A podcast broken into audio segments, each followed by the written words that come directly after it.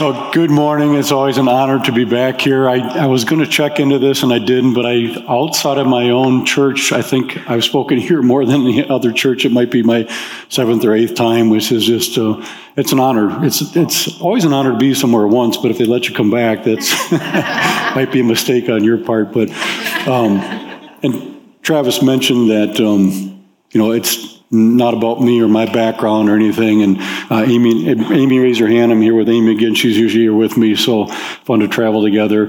But when I've been here before, I've gone over my background, and you don't really need to hear that again. Some of you might be new, so I thought I'd better go over my real background. And this is really my real background. I relate to First Corinthians 1:27, where it says, "But God has chosen what is foolish in the world to shame the wise." It's kind of how I see myself. I know myself too well to be proud about anything. I'm just glad that God allows me to breathe. And then one other verse, John 4:44, Jesus said, "A prophet has no honor in his hometown."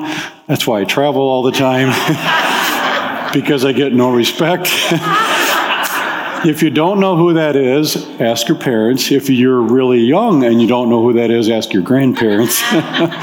So, but that's... I'll give you just a little bit of the background, not all of it, but I founded the Starting Point Project about 17, 18 years ago. It's all about our starting point that we believe that God exists and the Bible is God's Word. So I've been traveling full-time for the past 17 years all across the country and around the world. And I was also invited to be on the board of directors of a group called Logos Research Associates. This is the world's largest group of scientists who are Christians and creationists.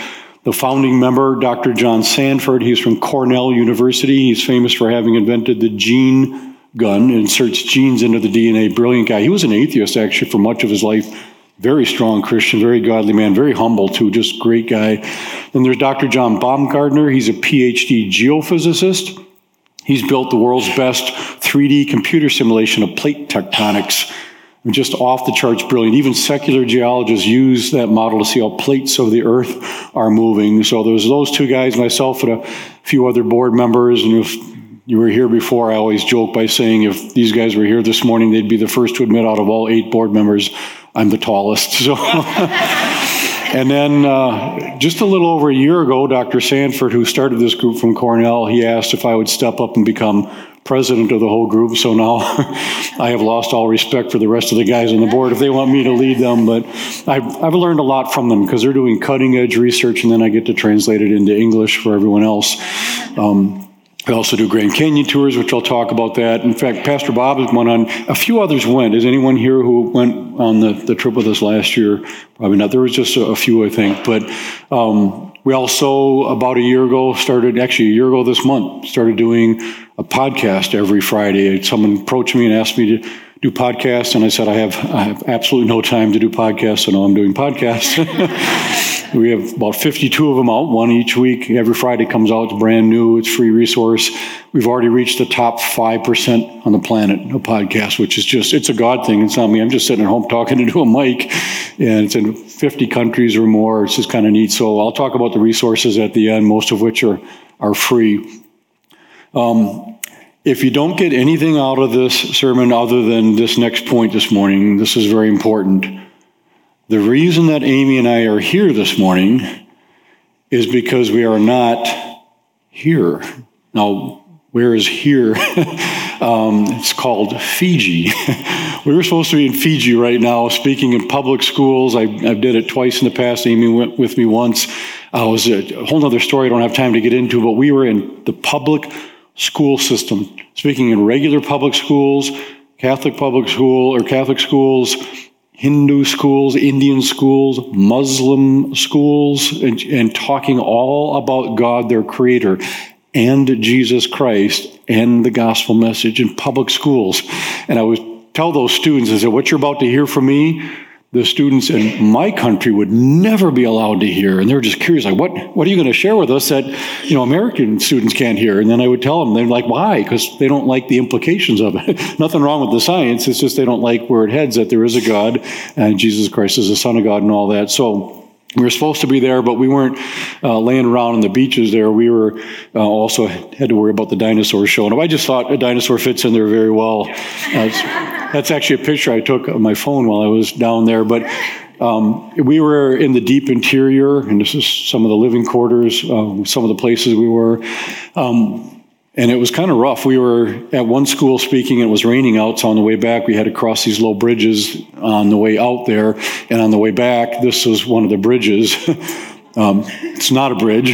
It used to be a bridge, just totally washed out by just a little bit of rainfall for a few hours while we were speaking at the school. We had to turn around, go the wrong way, all the other side of the island, drive all night long, no sleep, and go to the next school and speak. So I guess I don't feel too bad we're not there again.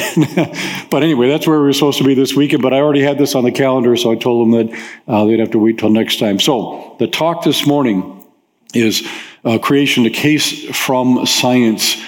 What you're going to find out is that I could cover a lot about one thing, or I could do a little bit about a lot of things, and that's what I opted for. I'm going to just scratch the surface on a lot of different topics, and it'll be really, really helpful because a lot of these topics are confusing for many Christians, and so you're going to be drinking from a fire hose. I don't expect you to remember all these things.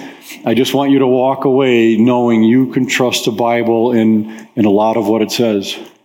No, in everything it says, absolutely everything that it says, because this talk is really not about creation and evolution. I will be discussing that topic all the way through, but that's not the point. The point is the authority of Scripture, that you can trust absolutely everything it says. I don't have time for another talk, which is that the idea of evolution does not fit with the Bible. A lot of Christians say, well, you know, God used evolution because he's all-powerful. God is all-powerful. We don't need to spend any time talking about what God couldn't do physically. He's all-powerful. He can do anything. It's not about what he could do. It's about what he said he did. And that's why the world is messed up today, because we don't go by what he says. Genesis chapter 3, Satan said to Eve, hath God said? Did God really say? He had Eve to think, well, no, maybe he didn't really mean that. Maybe he meant something else. I have a better idea. We are here today all messed up because Adam and Eve thought they had a better idea. Now, we would never do that. We would never think we know better than God, right? Except for every day of our lives, probably. So we're really centered on the authority of God's word. We need to trust it. So what I'm going to do is I'm going to go through a bunch of things that when you think about that topic, you just naturally connect it to the idea of evolution. We'll talk about the Big Bang. When you hear the Big Bang, you just think right away, well, you know, you got the Big Bang, and that leads to maybe like this whole evolution thing, a history of the universe and all that. You also certainly think about evolution when you think about ape men. I mean, they got the fossils and the bones. You can't deny it. I mean, that's reality. You have to deal with it some way. Well, maybe, again, God used that process. We'll take a look at the fossil record, all the fossils that are in the layers of the earth. We associate that with evolution, too, generally speaking, because that's what we're taught. Carbon-14, you think of that. I mean, you don't think of the Bible. You think, well, it kind of proves evolution and all that. So we'll touch on that. Dinosaurs, huge. Almost no one, when the topic of dinosaurs comes up, thinks about the Bible right away. You think of something else, some millions and millions of years of history, which you don't even know how to fit in the Bible, and you're like, who cares? And you just kind of move on, you bury your head in the sand, you don't really want to think about it because it's confusing. And then the idea of natural selection, we hear about that all the time with evolution, so we'll talk about that.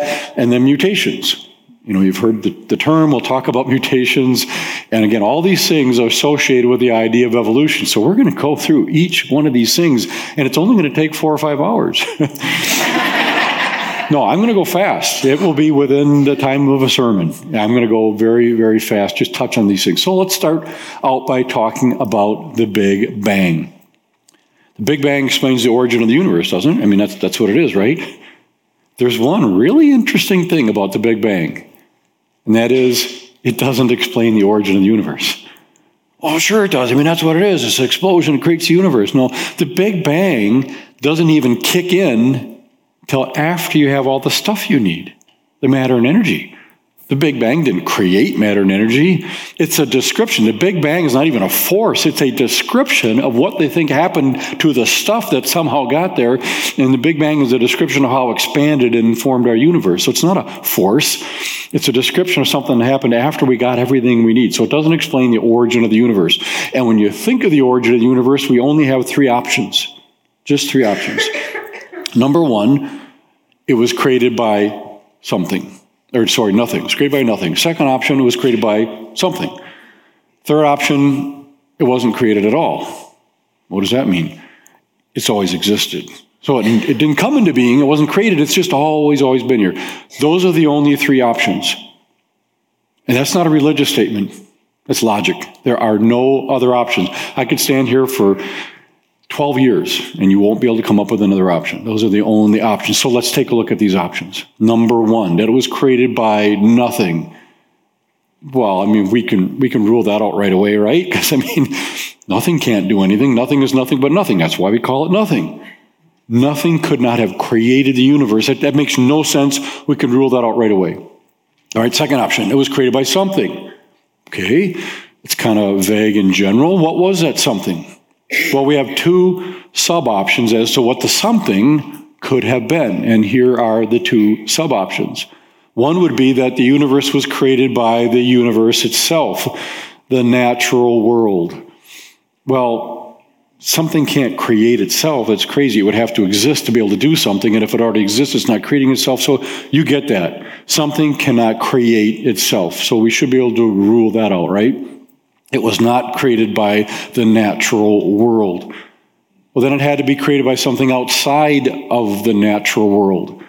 Well, something outside of the natural world would be the supernatural world, meaning above and beyond, apart from. Well, your alarms are going off here. You can't have the supernatural. I mean, separation of church and state and all that. And that's a whole misnomer. We don't have time to go through all that.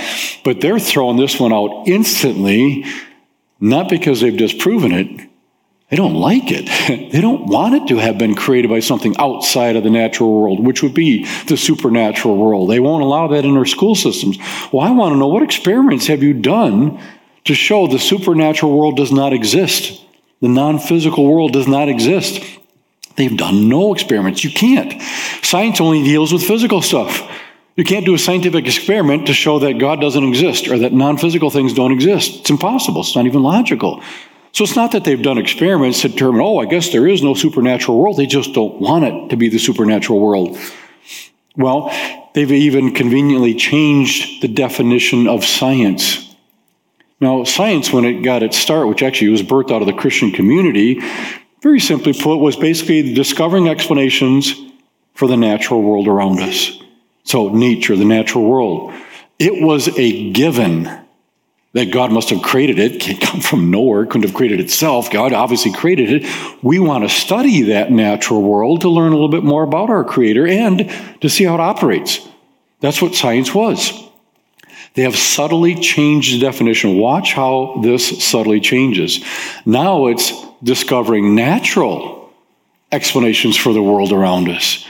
They are only looking for natural explanations, not supernatural. They will never, ever, ever find evidence for the existence of God because they're not looking for it. They only want natural explanations. They will rule all of the other ones out. Here's an interesting quote from an atheistic physicist.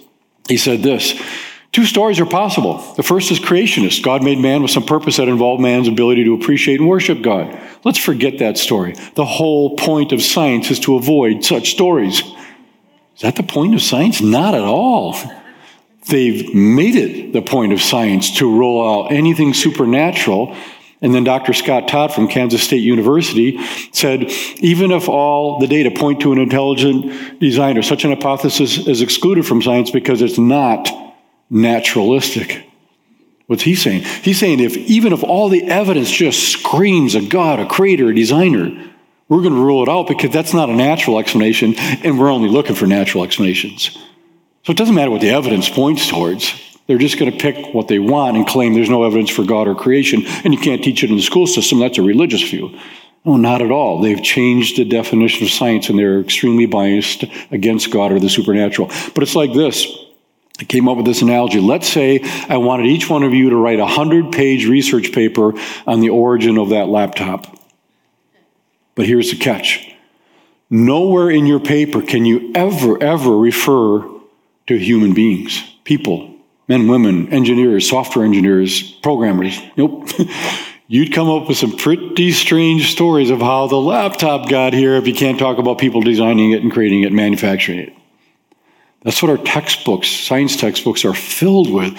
They're filled with stories trying to explain the origin of the universe, the origin of life, and everything else apart from purpose, apart from design, apart from anything creative. It's just, well, stuff happened. The Big Bang created the universe, and particles banged together, and now here we are together. And the particles that came from the Big Bang that are in your head are banging together, and most of you think that the Packers are the best team. Why do the particles in your head care about football? It's just, it makes no sense. But that's their silly story, and that's what we teach in our school system. It's the only story allowed.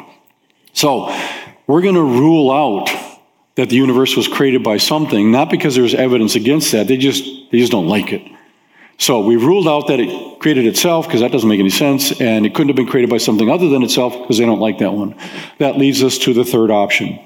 It has always existed. Okay? Very interesting concept. Let's take a look at that. What this would mean is that if it has always existed, there's no beginning. If there's no beginning, that means no beginner. If there's no beginner, there is no creator. And if there's no creator, God is unnecessary. And this view also comes with free chocolate chip cookies, which is appealing to me. But that's the idea. They like this one. If the universe has always existed, we don't need a God to begin the universe. It's just always been here. It makes no sense. I have a longer version of this talk, and I have to skip all the slides to show you how, no, it could not have always been here. It cannot be eternal. One of the reasons is, if the universe has been here forever, it would have run out of gas a long time ago. There'd be no heat or organization left in our universe, but they call it the cosmos, which means order. Secular scientists know the universe had a beginning. It cannot be eternal.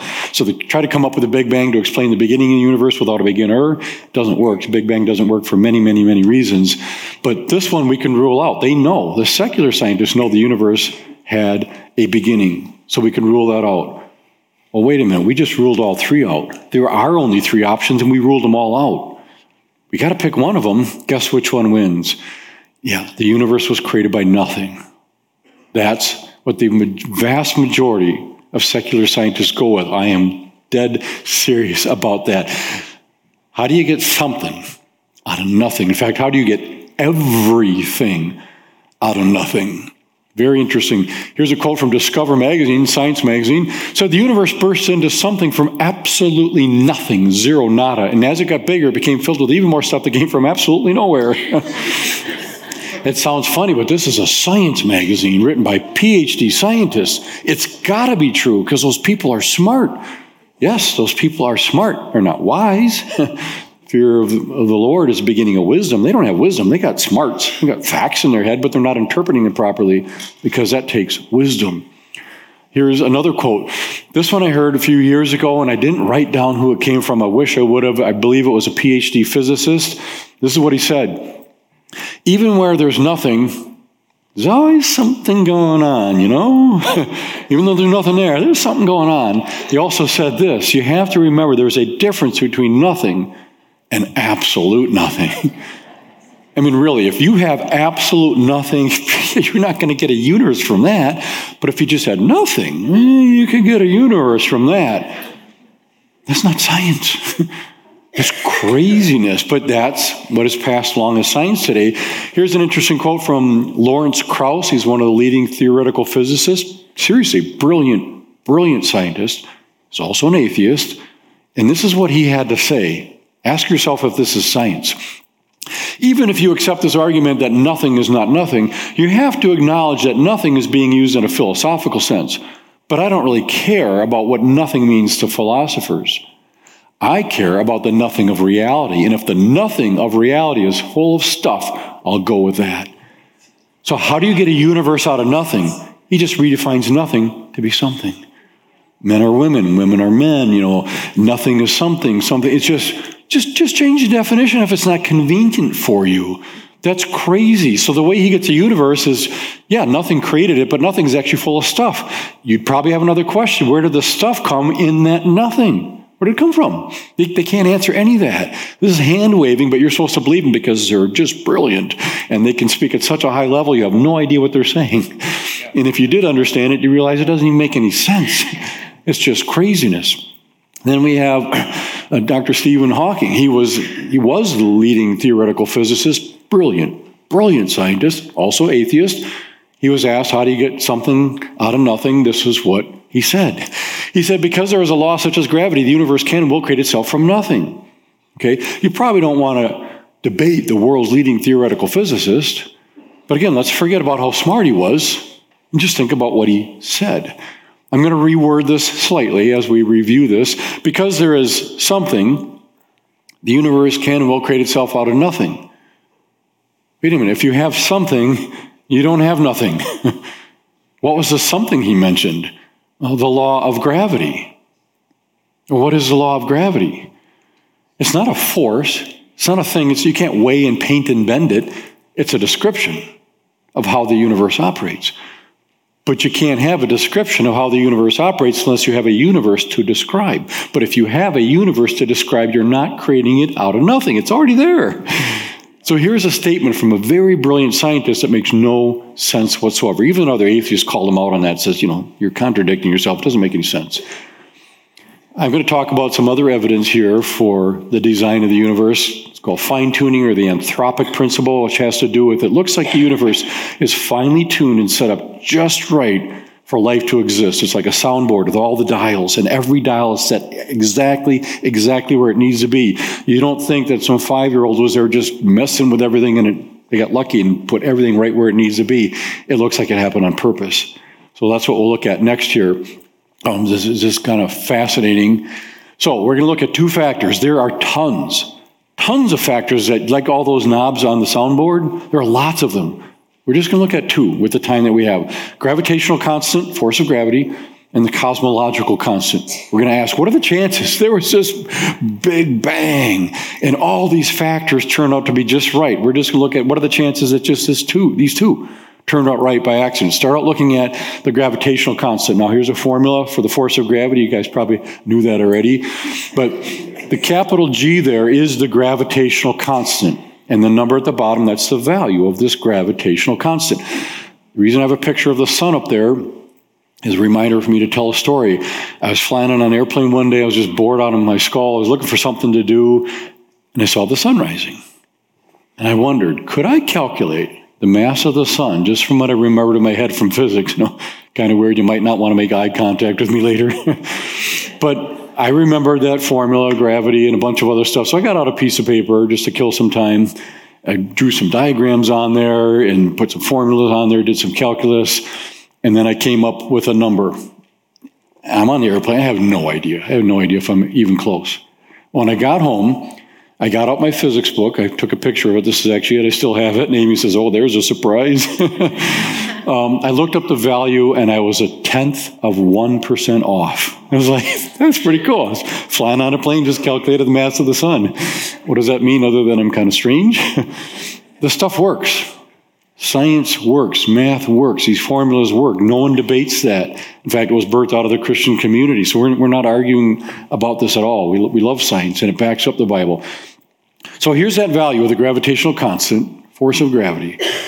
Why is it that number and not something else? There was a big bang. That number could have been anything. In fact, scientists tell us if there was a ruler that was so long, it reached from one end of the universe to the other end. That's a long ruler. Every inch on that ruler could represent a different possible value for the gravitational constant. Could have been anywhere. Well, let's say it's right there where we put the arrow. That's, you know, big bang, and that's where it landed. What if it wasn't there? We could slide this arrow halfway across the universe to see how that affects us. We're not going to do that. We're going to move it 1 inch. So there was a big bang. It didn't land where it was. It just was like 1 inch over on this ruler that goes all the way across the universe. Would that make a difference to us? Yeah, animals anywhere near the size of people would be instantly crushed. Insects would have to have very thick legs to support themselves, and creatures much bigger than that, they couldn't even survive. That's from messing with this gravitational constant, a tiny, tiny, tiny, tiny tweak. So you want to say, oh, we got lucky, there was a big bang, and yeah, boy, we got lucky with that one. All right, that's the gravitational constant. How about the other one, the cosmological constant? This has to do with the energy density of empty space. Forget about that. It's just one of these very, very, very, very finely tuned constants. If it wasn't exactly where it is, life would not be possible. What are the chances that happened by accident? Well, they've calculated that. There's one chance in 100 million, billion, billion, billion. That is a really, really big number. That's just for the one cosmological constant. All right, what are the chances both of these two things that we're doing as an example here, both of them turned out right by accident? No God, no creator, no designer. They both happen. Gravitational constant, cosmological constant, by accident. They've calculated that too. One chance in 100 million, trillion, trillion, trillion, trillion, trillion, trillion. If you haven't studied math or science much yet, that's a big number. That just screams, there's no way that that's an accident, and that's two factors out of tons that we could review this morning. Here is a quote from Owen Gingrich. He's a Harvard astronomer. He said, a common sense and satisfying interpretation of our world suggests a designing hand of a super intelligence. He says, you look at science and the world around us, it screams that God has to exist. There's no way it just happened on its own. Psalm 33:6, by the word of the Lord were the heavens made, their breath, the host of them by the breath of his mouth. God is the one who created this universe. That's what he tells us in the Bible. And the more we look at science, the more it screams, yeah, I guess he got that right. We can trust that. Quickly moving on. We're not going to spend that much time on each of these categories. Ape men. Many of you have probably been to museums. They have actual bones. Most of the museums are replicas, which makes sense. You find one bone, you can't have that bone in every museum. So you make replicas, that's fine. But you've been there, you've seen the bones, you've seen the ape man. It's in the textbooks. All the scientists believe it, right? Your teachers taught you that. It's got to be true. Let's take a look at some ape men. Started looking at some classical examples that have been around for quite a while. This is Nebraska Man, Hesperopithecus haroldcookii. That just means ape of the Western world. And the guy who discovered it, Harold Cook. So that's why they gave it this, but they give it this long, broad name, like, wow, these guys are so smart. No, they're just kind of making up the names. It doesn't mean what they found was true. But this is what they said Nebraska Man looked like. Everything you'd wanted in an ape man. The face is very brutish, longer hair, kind of stooped over. He's got a club in his hand, so he knew about Stone Age tool. He's got a wife behind him, and she's making a fire there. A little bit harder to see, but then there's some domesticated animals. There's some horses up here, and then camels over in the corner here. They figured out a lot about Nebraska Man. That's very impressive. So what was it that they discovered to figure out all those details? One bone. And the bone was a tooth, a single tooth. And they gave you all those details in Nebraska Man. They wouldn't know how tall he was. Was he stooped over? Did he have clubs or fire, domesticated animals? They wouldn't know any of that. But then they found more of these teeth. It turned out the teeth came from a pig. So the single pig's tooth, they made a whole ape man out of it because they wanted it to be an ape man so bad. So they were able to, and willing and comfortable with stretching the truth here.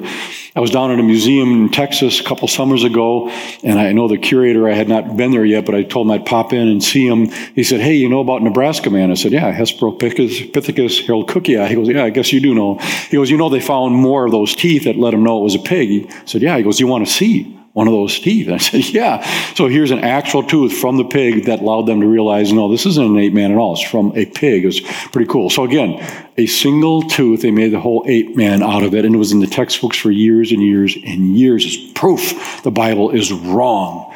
So let's move on. This is Piltdown Man, Anthropus dosoni. Very much brutish ape man. That's proof right there. The Bible's wrong. God didn't create Adam and Eve. We've evolved from ape-like creatures starting 6 million years ago. What was the evidence? Well, it was some bones from a human skull and bones from an ape jaw. That the guy, the quote discoverer, said, no, it was on the same skeleton. So this creature looked kind of human, kind of ape, because it kind of looked like human, kind of looked like an ape because of the bones. Well, yeah, because the skull bones were from a human and the jawbone was from an ape. And the world's leading experts couldn't tell that this guy actually filed the ape teeth down to make them more flat like human teeth, and he discolored the bones to make them look older. And this was in the textbooks for over 40 years. Just think of all the students going through learning about Piltdown Man. Proof, we evolved from an ape-like creature. The Bible is wrong. And so many churches are like, well, you know, maybe God used evolution because he got all this evidence. We don't want to deny science. We're smart people. Yeah, bring it on. We'll just say that's how our God did it. It's not what Scripture says. It doesn't fit in whatsoever. Now, a current example. I think we just have time for one here. This is Australopithecus afarensis, southern ape from the far region of Africa. That's what it is. They also call this one Lucy. You've all heard of Lucy. Take a look at Lucy's eyes, specifically the whites of the eyes. Now, when they dug up the bones, they didn't find the eyeballs. They were long, long gone. Why would they put whites on Lucy's eyes? Chimps and gorillas don't have whites of their eyes. But you put whites of the eyes on Lucy because she looks more human than humans have whites of their eyes. So they put them on Lucy, and they said they purposely posed her to make her look like she's deep in thought, contemplating things, kind of becoming human. That's how they do it in the museums. Very, very interesting what they did with Lucy. A little bit of humor break. I love The Far Side. It said, rocking the anthropological world, a second Lucy is discovered in southern Uganda. It's just my kind of humor. So further look at Lucy. So here's some of the depictions here.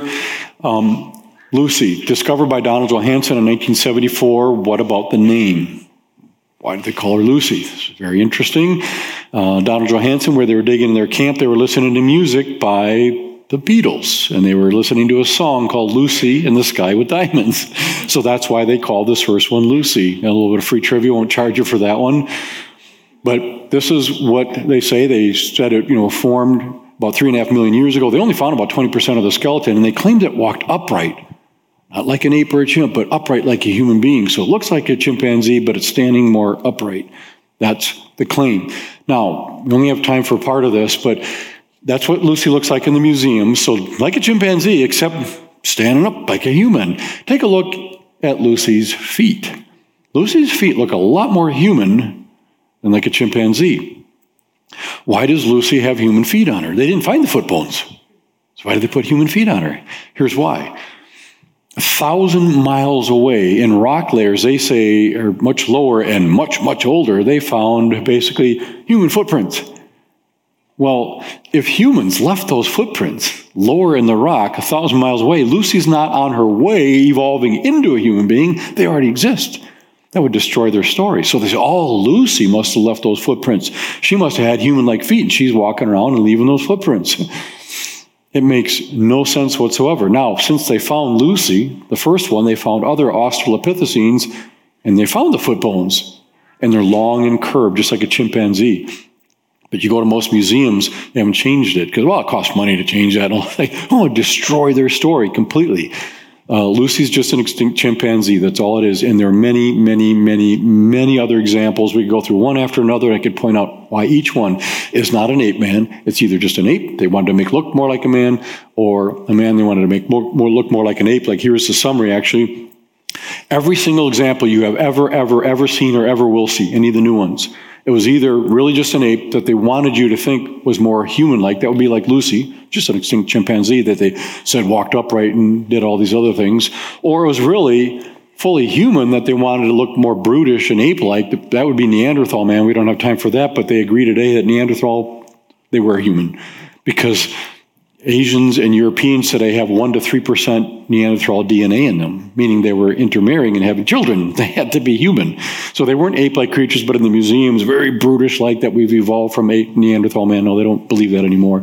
Or it was a mix of bones, sometimes by accident, where they didn't realize these were from different skeletons, but other times purposely in a fraudulent way. So that explains every single ape man you've ever seen or any new ones that come up. Very quickly, with the fossil record, I could talk about this for a long time. We have to be very, very brief. The fossil record. So you got all the layers in the earth. That's a fact. You got bones in them. That's a fact. They call that the fossil record, and they say that proves evolution. You can see the history of evolution through the rock record. Here's a quote and a concept from Stephen Jay Gould. He was one of the world's leading evolutionists. Bright guy. He was an atheist. This is what he, a leading evolutionist, said about the fossil record. He said there are two features you notice when you're looking at the layers and the bones. Number one, sudden appearance, and number two, stasis. What is sudden appearance? Sudden appearance is when they see these creatures in the rocks, they're appearing suddenly, out of nowhere, fully formed. It's not that they're slowly developing from something lower in the rock record. They're just like, first time you see them, like, wow, including things like the trilobite. The trilobite has the most complex eye known to mankind. And when they see it in the rock record, it's like, boom, fully formed, ready to go, not developing from anything. They don't see anything underneath it that's developing into the trilobite eye. Nothing. It's just, boom, ready to go. And then stasis, meaning staying the same.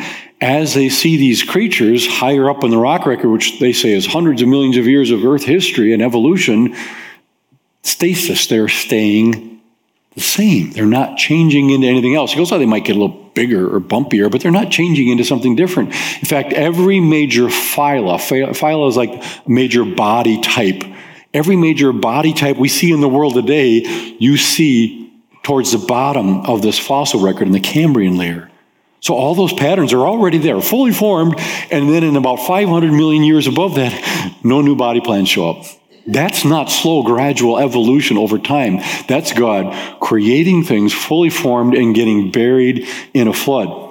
I have a 4-part series on the flood, and just one point I make is if the flood actually happened, it changes everything. So you don't have this Darwinian tree of life that's life evolving over millions and millions of years, and the fossil record shows how life slowly developed over millions and millions of years. No, you have a worldwide, global, catastrophic flood coming through and burying creatures where they were living catastrophically, bringing seawater and sea creatures, burying them with dinosaurs. We have sea creatures buried with dinosaurs. How do you have that? We have sea creatures buried on top of Mount Everest, 5.5 miles high. How do you get sea creatures on top of Mount Everest? Unless it was lower, covered with seawater, and then the mountains were pushed up at the end of the flood. That's part of that talk.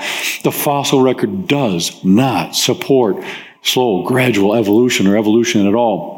So we have the 4-part series, which is actually streamable. We don't carry DVDs anymore. All the videos we have now are free and streamable. I'll talk about that at the end. I mentioned Grand Canyon.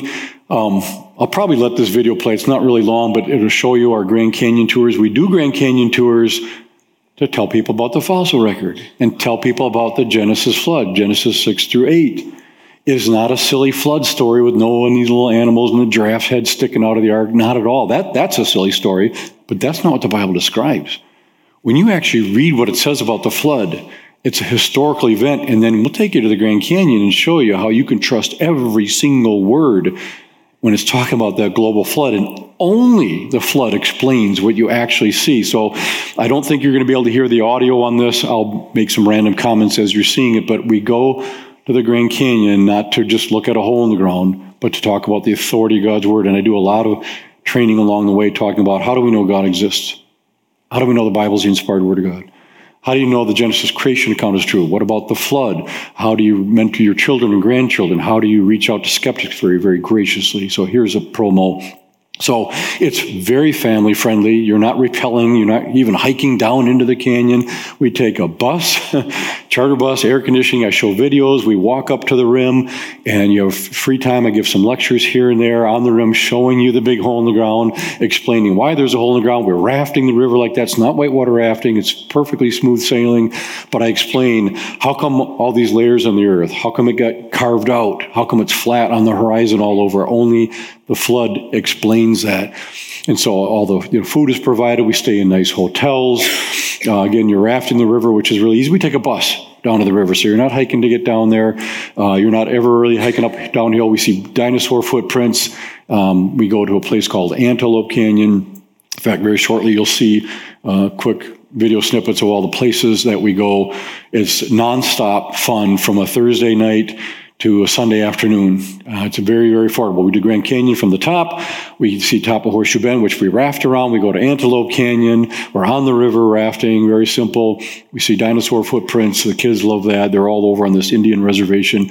And the whole way, we talk about the authority of God's Word, and we help train you so that you can defend your faith not to come back home and go out and win arguments with people, but to come back more confident than ever. You can trust everything in the Bible, which then in turn you go out and you share the gospel message, knowing if those people bring up tough questions about that silly flood story, the creation account, you know there are answers. You've probably forgotten all the details I told you, which is fine, but you know you can go get the answers and you can get back to them.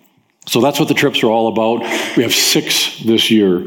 June, August, 3 in September, and 1 in October.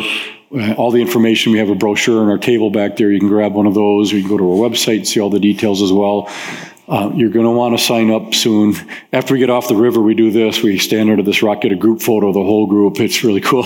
And whoever knocks a rock over has to put it back up. But if you're interested, now is the time to get serious. Grab the brochure. These trips can fill up really fast. We do have 6 available. I can explain details some other time, but you can get it from our website, thestartingpointproject.com, or grab the brochure, and there's a little video playing back there as well. But if it sounds intriguing at all and you want to go this year, get a hold of us as soon as you can to secure your spot. And it's really, really inexpensive. Moving along, another topic that's instantly associated with evolution, carbon-14. I mean, everyone knows Carbon-14 disproves the Bible and approves evolution, all that. They don't maybe know anything about it other than that. They've been told that. Well, I got to keep this brief. I don't have time for an entire lecture. But I call this the carbon-14 dating trump card, and I'm not being political with that. You know what a trump card is, that you just pull that out and it wins every argument. So what happens is, skeptic and a Christian are talking. And the skeptic says to the Christian, do you really believe all that creation stuff in Genesis? And the Christian probably says, well, yeah, I guess so. And like, well, what about carbon-14 dating? The Christian might say, well, what about it? Well, it proves the earth is billions of years old and the creation account is wrong, the Bible's wrong. And the Christian might say, well, I guess I don't really know much about carbon-14 dating. I just believe the Bible. Yeah, you have your nice little mythology there, that outdated religious book, but I live in the real world, and we deal with science, and we cure diseases, and invent technology and all that. And then they walk away, and you're completely humiliated. Just like, you know, I don't know if I really want to share my faith again. I'm embarrassed. And you might even start doubting your faith. Am I fooling myself? It's just believing the Bible when all the science just keeps going against it? That's what we're told. So that's the trump card. Any skeptic can pull out carbon-14 dating and you just head for the hills. That's how it works. Well, I'm going to share a few things that are going to be really helpful for you without getting technical. I'm just going to make 2 major points about carbon-14 dating. Number 1, carbon-14 can only be used to date things that were once living. You can't date rocks with it. So again, when the skeptic says, oh, you know, it proves the earth is billions of years old, it proves one thing. They have no idea what they're talking about. They are just repeating something someone else told them, and it works for them. You don't date rocks with carbon-14. You can date, you know, bones and skin, things like that, but not rocks. Secondly, not a single scientist on the planet would ever use carbon-14 to date something that they expect to be old. Like 200,000 years old, a million, a billion, whatever. No, because carbon-14 decays too quickly. It'll only last for a few tens of thousands of years. It's gone after that. So if there's something that they think is hundreds of thousands or billions of years old, they won't even try to carbon-14 date it because, well, the carbon-14's got to be long gone, so they won't even test it. So it has nothing to do with hundreds of thousands of millions and billions of years. It can only date things, you know, thousands of years. And very briefly, we find it where it ain't ought to be. You know, if something is really old, it shouldn't have any carbon-14 in it. Well, guess what? Coal. Coal is supposed to be 100 to 200 million years old. Carbon-14 should be long gone. We have yet to find a single piece of coal on this planet that doesn't still have carbon-14 in it, which would mean it can only be thousands of years old, not millions. Diamonds are supposed to be 1 to 3 billion, with a B, 1 to 3 billion years old. Can't be any carbon-14 there. Well, I got, you know, contaminated. No, you can't contaminate them. It's the hardest substance known to mankind. We find these diamonds, they still have carbon-14 in them. Now, they got trapped in there when they were formed, but it had to be thousands of years ago. It can't be millions or billions of years. And there's many other examples I could go through, but I got to keep moving here. Dinosaurs. This is one of the toughest ones for Christians, because not only do Christians not know what to think about dinosaurs, they don't know what they're supposed to think. You know, I'm a Christian, so what am I supposed to believe? I don't know. I don't know where you'd fit them. You can't, I mean, seriously, you cannot put a dinosaur in the New Testament. It doesn't make any sense. But even the Old Testament, and by Moses, no, I don't think dinosaurs were around with Moses, but a little bit further back, Abraham, these don't seem to fit. And I always tell, I have a separate talk just on dinosaurs, you don't fit dinosaurs in the Bible. Why do I say that? Because it sounds like a problem. Like, I don't know, can we sneak them in here? Maybe no one will notice. No, you don't have to sneak them in anywhere. You just read the Bible, and that gives you an accurate account of all of history. And then that will tell you when dinosaurs appeared and when they existed. God created everything in 6 days. Dinosaurs are part of everything. They must have been created in those 6 days. That's a whole other talk. I can't go into that element. Dinosaurs fit perfectly with the Bible. When you look at the scientific evidence, it fits even better. So very, very, very quickly, when you think about dinosaurs, you instantly think of millions of years. Why? Because that's what you were taught. You don't know any of the details other than what dinosaur bones got to be 65 million years old, because you were taught that over and over and over and over. So if someone else comes along and say, yeah, you're right, and all the scientists are wrong. I'm just supposed to go with you because of your Bible thing. It's kind of intimidating, but that's where we are. That's why it's like, I don't even really want to talk about them, because I can't make heads or tails of them, and it does seem to go against the Bible. But so let's just talk about this super quick. I'm going to give you 4 reasons why there's no possible way those bones are millions of years old. They just can't be. Number one, most of the dinosaur bones we find are still fresh. It's like a cow bone or a deer bone out in the field. If you find a deer bone out there, you don't think, oh, this is millions of years old. No, it probably is a few years old, 10 years old, whatever. It's not going to last forever. It'll just rot away on its own. The majority of dinosaur bones we find are still fresh. If they were 65 million years old, they would have fossilized a long time ago. Secondly, we find carbon-14 in dinosaur bones. It can only last a few tens of thousands of years. Best indicator is that the bones are maybe 4,500 years ago, buried in a flood 4,500 years ago. Carbon-14 shouldn't be there. It is there. And now we have soft tissue and red blood cells in dinosaur bones. You are about to see a very short video. And it's something that very seriously, this is not sensational, very few people on the planet have seen. You're about to see soft dinosaur tissue being stretched in a laboratory. And here it is. That's dinosaur tissue. Does that look 65 million years old? It wouldn't last. It would have rotted away. You wouldn't even have it, let alone be elastic and snapping back. That looks fresh. Absolutely impossible. Now, I know you're sick and tired of hearing about soft tissue and dinosaur bones, right? No? Oh, maybe they just discovered this 2 days ago and it hasn't hit the news cycle yet, right? Try 1995. Many of you weren't even born yet. That's a long time ago. Why aren't you hearing about this? Because they have no answer for how these materials, soft tissue, red blood cells, osteocytes, and all that could last for 65 million years. You read any article about it, look for the word iron. Well, you know, iron could extend the life of things a little bit, not millions of years. That's all they got, and they're not talking about it. If they ever come up with something, they'll be the ones leading the charge. It'll be on cover of every magazine. They'll be bragging about it.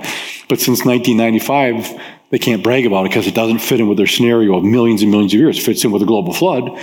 And now more recently, we have DNA in dinosaur bones. DNA is more fragile than red blood cells and soft tissue. It cannot last that long. It's still there. If it was buried 4,500 years ago, it could still be there. These are 4 powerful scientific reasons these dinosaur bones cannot possibly be millions of years old, but they fit in with the biblical time frame and a flood about 4,500 years ago. So I have a 3-part series, was DVD, now it's free, streaming on our website. And I'll talk about that at the very end again. Got 2 left. Natural selection is the next one. Natural selection again. Oh, that's, you know, survival of the fittest and Darwin and all that, proof of evolution. So what is natural selection? Well, this is Darwin's book, Origin of Species, written in 1859. You can see on the side, it says Origin of Species. Books back then often had much longer titles. So here's the full title of The Origin of Species. It's on the origin of species by means of natural selection. That's what we're going to talk about, but that wasn't the end of the title. It says this, or the preservation of the favored races in the struggle for life.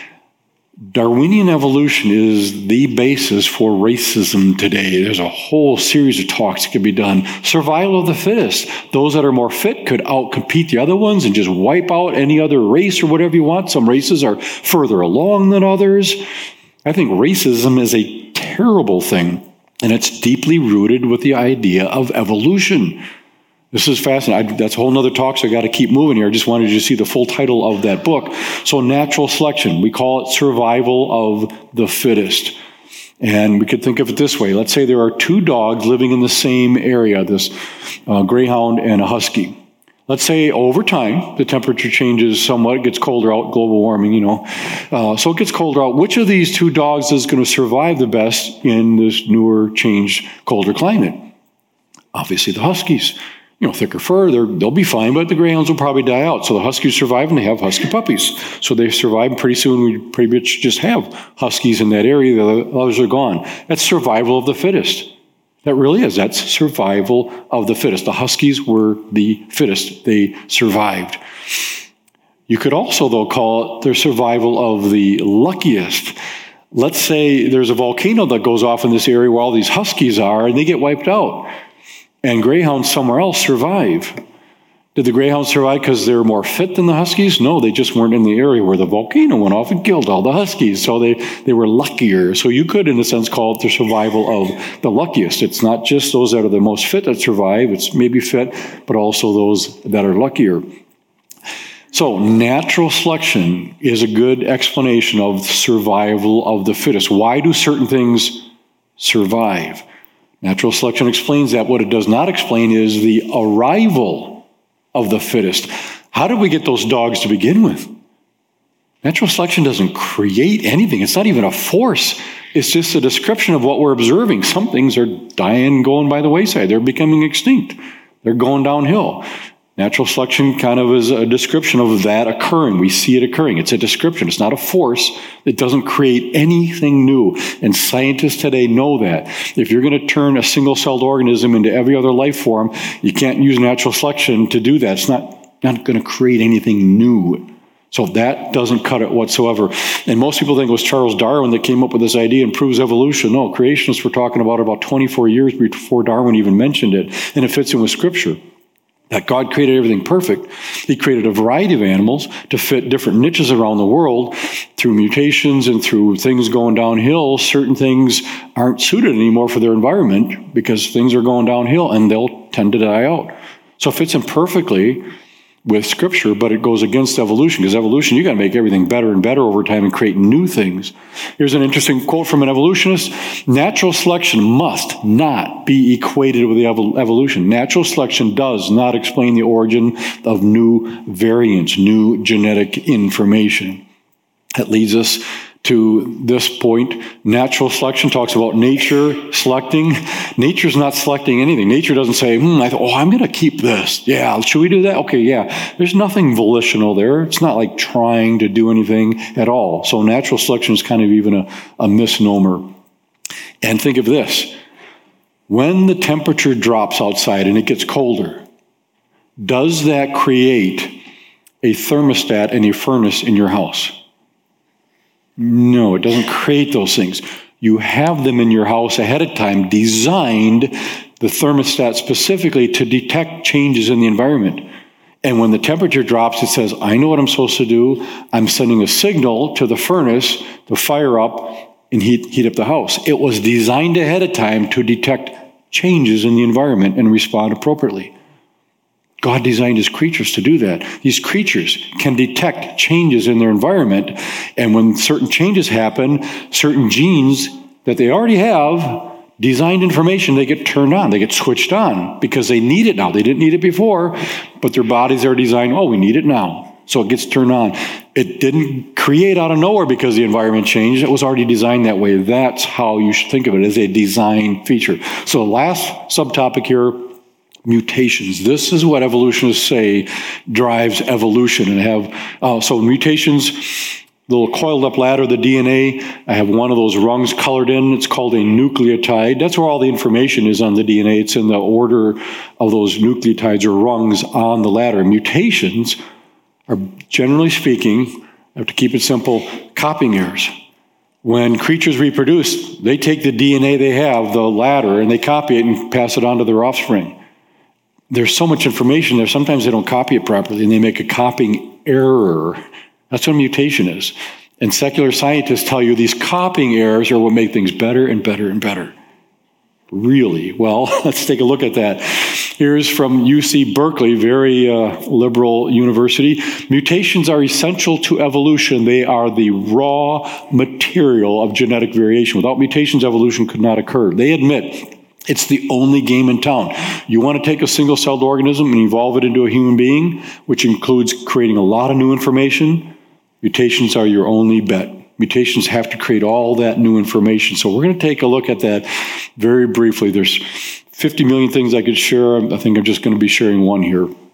It's called the waiting time problem. How long would you have to wait for copying errors to make the DNA in a single cell better and better and better and better and better? And then, hey, here we are today. How long would you have to wait?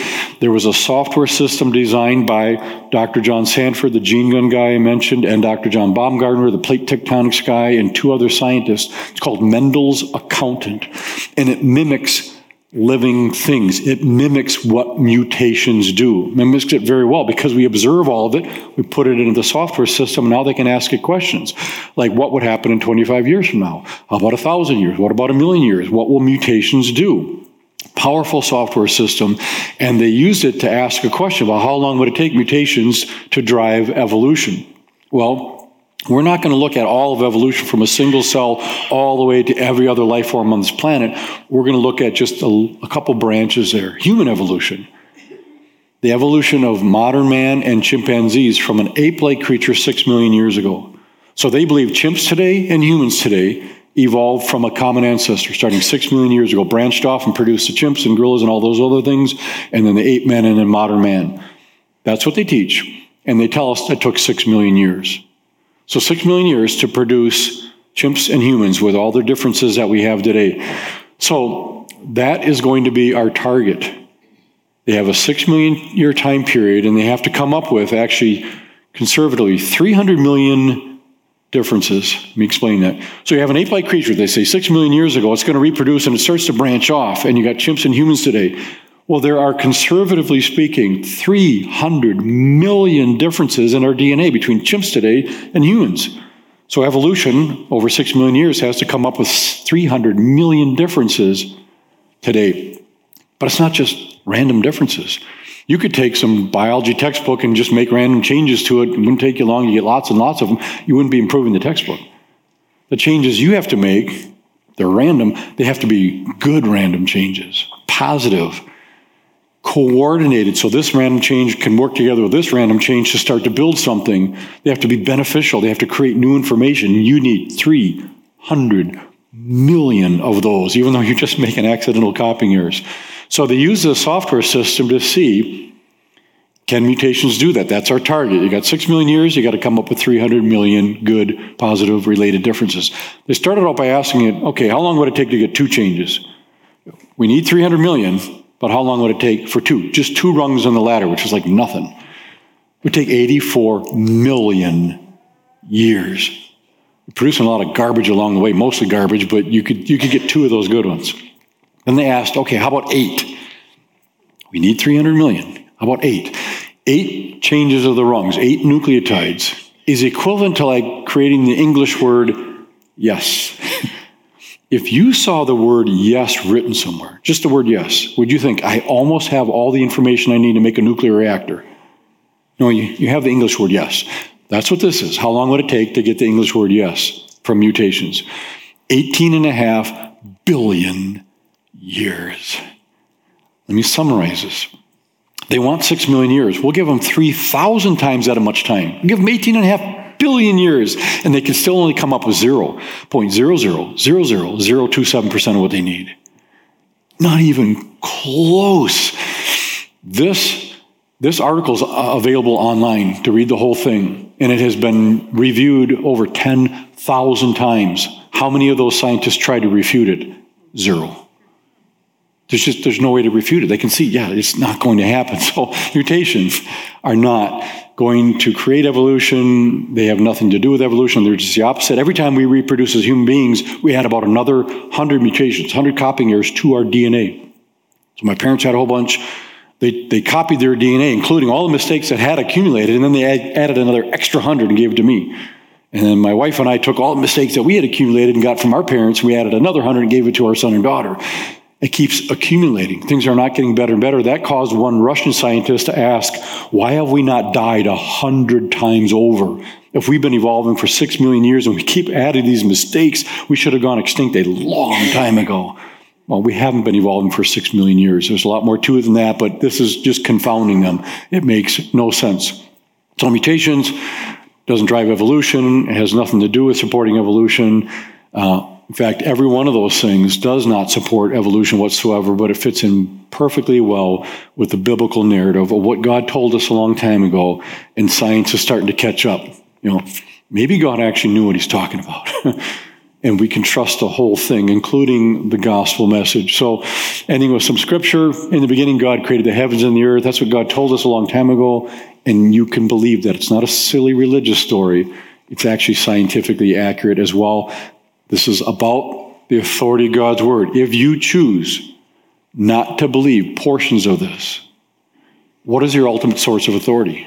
Where are you turning first to get truth, and then using that truth to then later read God's word and decide what you're willing to believe and what you're not willing to believe? It's kind of scary. This should be your ultimate source of truth. And when you turn somewhere else, if it's contradicting this, you could say, I don't really understand much about this, but it must be wrong because it goes against God's word. When you stand before God, more likely kneel before God, he's not going to ask you about radiometric dating or mutations or anything else. He's going to say, what did you do with my word? Yeah, well, this PhD physicist said whatever. And he's like, who? I'm looking around. I don't even see him here. But you chose to trust that person versus what I told you. And for most of history, we didn't even have science. So what did people do 1,000 years ago, 2,000 years ago? Like, I could read this, but it probably doesn't mean what it says, because eventually they'll have scientists to tell us what it really means. I'll end with this, too. Don't just send a missionary out then to wherever. Send a missionary with an astrophysicist and a geophysicist and all that. So after the missionaries share something about the Bible, the scientists can say, okay, I know you're probably thinking this. It doesn't really mean that. We're scientists. We're here to tell you what it actually means. You need us, not just the missionary. It doesn't make any sense. God means what he says, and he says what he means. So why is this important at all? We are just totally overwhelmed today with all these social issues. I mean, there's just so much. There's too much. They're overwhelming the system with all of these issues. And it's not that any one of them is too hard. It's that there are too many of them all at once. And here's a very important point. If someone brings up any one of those issues, it should never be your philosophy versus theirs. Who are we that the whole world should care at all what we think? Someone brings up one of those issues, your response should be like, hey, interesting topic. Let me see what God's word says about that. And if they have a problem with what you're sharing, and the problem isn't really with you, it's with God's word, and you want to share it very, very graciously. We always need to go to our starting point. That's why we've named our ministry the Starting Point Project. It's all about the starting point. And I'll end with one example. Abortion. I could pick any one of these. Let's say two people are talking about the topic of abortion. Let's say one is a strong Christian, the other one's very much a skeptic. So we're just going to say pro-life and pro-choice. They're going back and forth, and at some point the Christian says, well, the Bible says, and then the pro-choice person says, oh, you got to leave your religion out of this. What they really mean is you got to leave the Bible out of this. That's what they're really saying. And way, way, way too many times the Christian says, okay, yeah, I suppose it's not fair for me to bring in my religious beliefs. I probably shouldn't do that. If you do that, if that's your response, this is what you are. You're toast. You're done. Why? You just gave up your only real foundation. This is what's going on.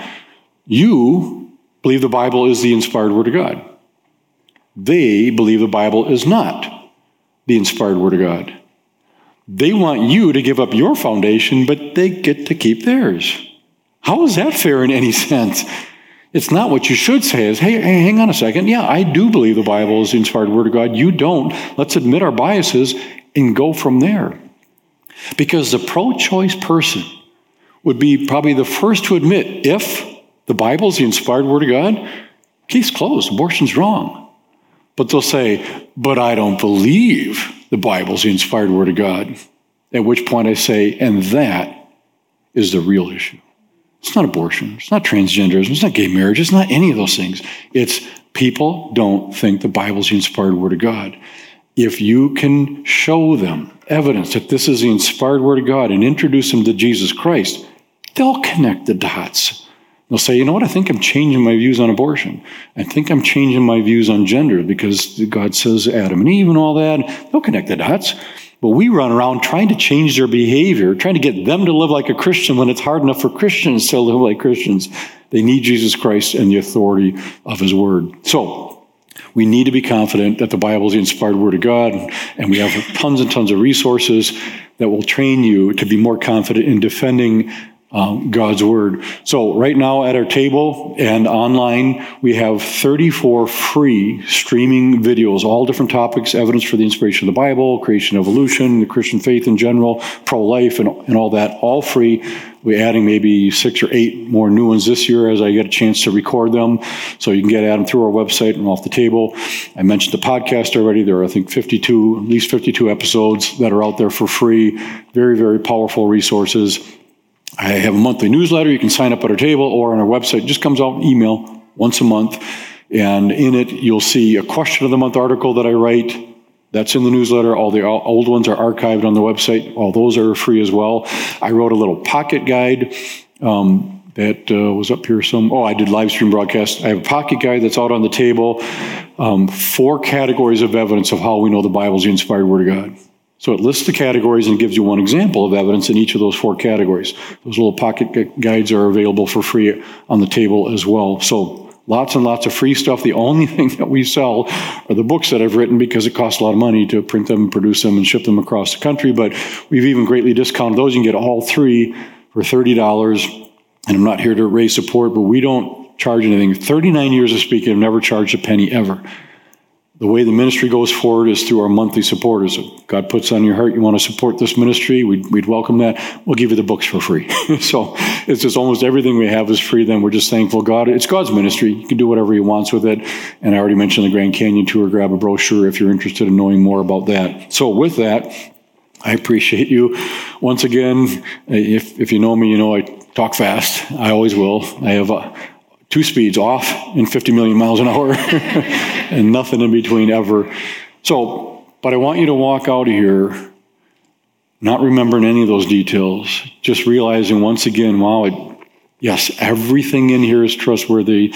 You can just read it, pray about it, and then also pray for opportunities for you not to keep it to yourself, but have an opportunity to share the gospel message. Don't argue evolution with someone else.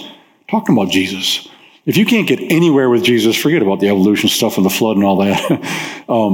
Talk to them about Jesus, and if they ask you tough questions, you can get back to them. Talk to Travis, talk to Pastor Bob, contact myself, get answers, and then go back to and let the Holy Spirit do all the heavy lifting in your efforts. So I will close in a word of prayer. Look forward to seeing you in the lobby afterwards. Dear Heavenly Father, we just thank you so much for this time that we've had to take a look at ultimately the authority of your word. Thank you for giving it to us. I pray for each person here this morning, including myself, that we would be in your word each day, looking for guidance and wisdom from you, and then give us each opportunities to find people in this lost and dying world who desperately need the hope that is only in Christ. And I pray for anyone who is here this morning, God, who's on the fence, checking it out. I'm just honored they're here. This is the best place to be. I pray that they'd come back next week. But I pray for those people that today would be the day that they would place their trust in Christ, meaning, okay, maybe I don't know everything. I'm going to stop trusting my own wisdom. I'm going to place it in Christ, ask for forgiveness of my sins, so I can have eternity with my Creator, and then I have the rest of my life to figure out answers to some of these other interesting questions. So we just pray all these things in Jesus' name. Amen.